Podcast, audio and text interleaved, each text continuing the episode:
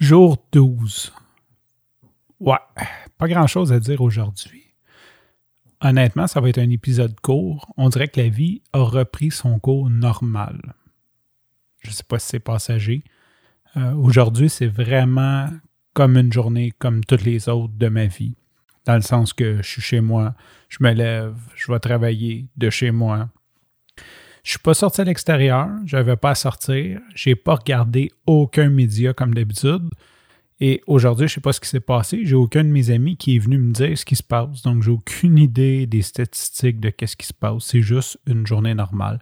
Journée, un mercredi normal, que je me lève, que je travaille, que je fais à manger. J'ai fini un peu plus tôt pour faire le souper aux enfants. Ben, c'est sûr, je recommence par après. C'est ça.